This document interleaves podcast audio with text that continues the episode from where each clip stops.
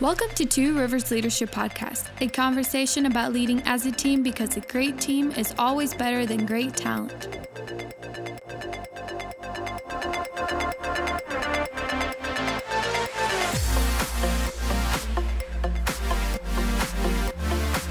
What's interesting about the Titanic is similar with the World Trade Center.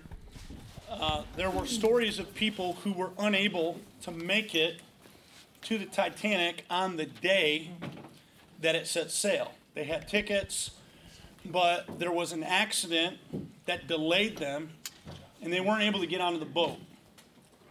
And so temporarily, they were very upset, very angry. How dare God allow an accident to happen? How dare He keep me from the thing that I wanted, the maiden voyage? It was historic. I'm totally ruined. I spent all this money and now it's all wasted. Right? And in that moment, in that person's life, they're very upset, very angry, very disappointed, very disillusioned. Until they get the news that the Titanic hit an iceberg and sunk to the ocean floor. And nearly everybody died. All of a sudden, what you thought, what that person thought was the worst thing that had happened became the best thing that ever happened. They went from cursing God for the accident to thanking God for the accident. And I think that's what the perspective we need to bring to our ministry. That sometimes God is keeping us from the Titanic in our ministries. That what looks like today, the thing that I want to curse God for in my life, when I can have God's perspective, I will be able to say, God, thank you so much that I didn't get to cross through that door. Now, let me kind of flesh that out at Two Rivers. At Two Rivers, we were a mobile church for 5 years. All during that period of time, I was trying to purchase a facility that we could get into and just show up, open the doors, and do church. All right, and my entire launch team said, amen. And so we tried to purchase 9 different pieces of property that we began the process of doing negotiations and spending money. We spent $60,000 in architectural and engineering fees over a period of 5 years, working with a city. Yeah, I could have started a whole 2 more churches with that money. And that's money we didn't have, right? That was like we're giving sacrificially and having months where we didn't take paychecks and having, like, how's this all going to work? And during that time, I'm like, God, every time I get to another facility, I fall in love. I was so excited, like, oh, I can see it. I'm going to put the coffee table here. We're going to put the stage over here. People are going to come through the doors. The music's going to be bumping. We're going to have this thing all tied in and ready to go. And then and I get all excited, get hyped up in vision, and then I get all upset. The city of Binghamton's standing in my way. These people in this neighborhood are idiots. They're voting against us. Don't you know I'm trying to save your soul? And, you know, all this crazy. Like, and we were in the process of trying to buy this. The final facility we came to was this Vestal Hills Country Club. Had a pool, had tennis courts, it had a clubhouse, it had multiple layers. It had like bars, like already made for like coffee environment, full kitchen. We were gonna roll up in a country club, y'all. It was gonna be sweet. The finances were right, the parking lot was right, the square footage was right, till Nazar showed up. and so what we discovered from what we originally thought would work there And actually, Nazar did show up, and that was part of the. He started assessing things, and we discovered this wasn't going to be what we thought it was going to be. And we were deep into the process. We were really supposed to be 30 days from closing on the facility. And we discovered in that period of time that what we thought was going to be a $300,000 remodel was going to be a $1 million remodel, and that was all going to need to be cash. And I didn't have $1 million of cash laying around. And so we just said, okay, God, you close that door. Well, what was so great about that was when we started Two Rivers, I had a dream that Two Rivers would be a regional influencer. And I had this dream, like Binghamton sits on 88 and 86 and 81. And I had this dream that out of these highways would come other churches, and people would have easy access to our church, and we would have a greater influence and a greater range. But here we were now, because it was the only opportunity that I thought we could get into, trying to go 3 miles outside of the city. They call it a country club because it's exclusive, right? It's kind of tucked away on this back mountain. I could see how it could all work. And in my head, I fell in love with it. And opportunistically, I was ready to do something that was different than the vision that God had given us. Like, this was so, I was like, well, God, is everything else, every other door is closed. How is this the case? And we're going to have to go up out of the city, which I hated the idea of. Hated the idea of it. The solution to it was we were going to have to do another church plant back down in the city. And so God stopped us from it. Had stopped us 9 other times. And I had this guy call, and he's like, give me 24 hours. I was like, God, I've been working at this for 5 years, so what's 24 hours? Right? What you going to do in 24 hours? He calls me the next day.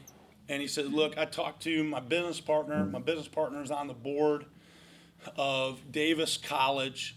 Davis College owns a piece of property on the circle in Johnson City, directly off of 201, a half a mile from Binghamton University and a half a mile from the mall. Dead center in the city, one of the highest property values in the city, in terms of location and highway access and visibility. And we had been to that facility already 2 years prior, knocked on the door, and we didn't make it past the secretary. Like, here comes the guy that, like, they literally gave us the secretary, didn't give us access to anybody in the administration. They kind of laughed at us. Oh, it's kind of cute the church planner wants to use the facility. And basically, like, their offer was, well, if you pay for everything to be remodeled, we'll let you kind of use it from time to time. And I was like, nah, I don't think that works. So in that one moment, in that 24 hours, what had been this 5-year process all of a sudden changed. Like, within that 24 hours, I was in with the president of the college and all the board members. The guy that said, give me the 24 hours, did all the negotiating for me. I just sat there. The one time I opened my mouth, I screwed us over. So I said, I'm just going to be quiet and let the millionaires do business. And so that's literally what happened. And in that span of time, God opened up a facility to us that matched the vision, had all the parking, had all the location. And it was in the right moment that we had to have it. And had I been able to get into any of the other places, it would have been a disaster. It would have been a compromise. It would have been some other thing. And all the while, I'd come home, I'd be so disappointed. I'd come home and I'd do my thing with God. God, what are you doing? I know you called me here. God, where are you at? And God, what's going on with this? And I just want to kind of give perspective to our God. Right? I want to give us some perspective that we are the servants in the harvest field, and He is the Lord of the harvest. What I believe is that I believe that God has a greater heart for people than we do. That's right. Yeah. I believe that God has a greater heart to see people saved than we do. Amen. And that if we will trust Him and partner with Him, then we will see greater things yet to come. But what we have to be willing to do is go through all the disappointments and all the things that we don't understand in all those moments and keep ourselves pure in the seasons we don't understand. In the seasons where it looks like the doors are shut and the way is wrong and when it would feel like this isn't right, God is positioning us. God is moving us for reasons that we cannot see or understand, and He may be keeping us from our Titanic, but also doing something through us that goes beyond us. So I'll just a couple things around that real quick. We need to find in God alone.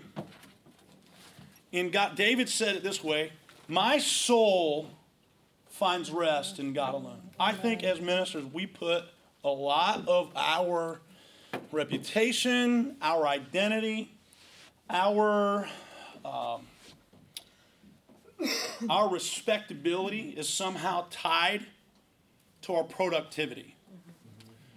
And we feed on things that we should not feed on. It's idolatry. And David said, my soul finds rest in God alone. And I want you to know this. There will never be an attendance number or a church situation that will satisfy you. So we went, I was upset because we weren't growing fast enough when we were at 250. Here we are 6 months later at 750, and I'm upset because we're not growing fast enough. Like you would think, well, if we could just get to that, then I'll be happy. There'll never be a time you'll be happy because you always see what you left on the table. You'll always see what you left on the table and you think we could have done better. And if your soul finds, like if you think you're going to find satisfaction when you reach a certain level, you'll never get satisfied. You have to find satisfaction in God alone. And God prevents us from getting all that we want to prevent us from worshiping stuff. Right? Sometimes if God gives you the thing that you desire, you're going to worship the thing. And so God does never want us to find our satisfaction in things or numbers or any of that. We have to find our satisfaction in Him alone. And until you stop worshiping the idols of Christian leadership, stop worshiping numbers, stop worshiping success according to man's definition, stop worshiping growth, God can't give you those blessings without destroying your life.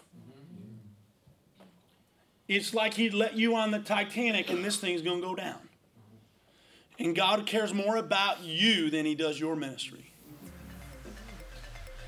So there's certain things that He has to keep you from because you think you want it, but it'll kill you.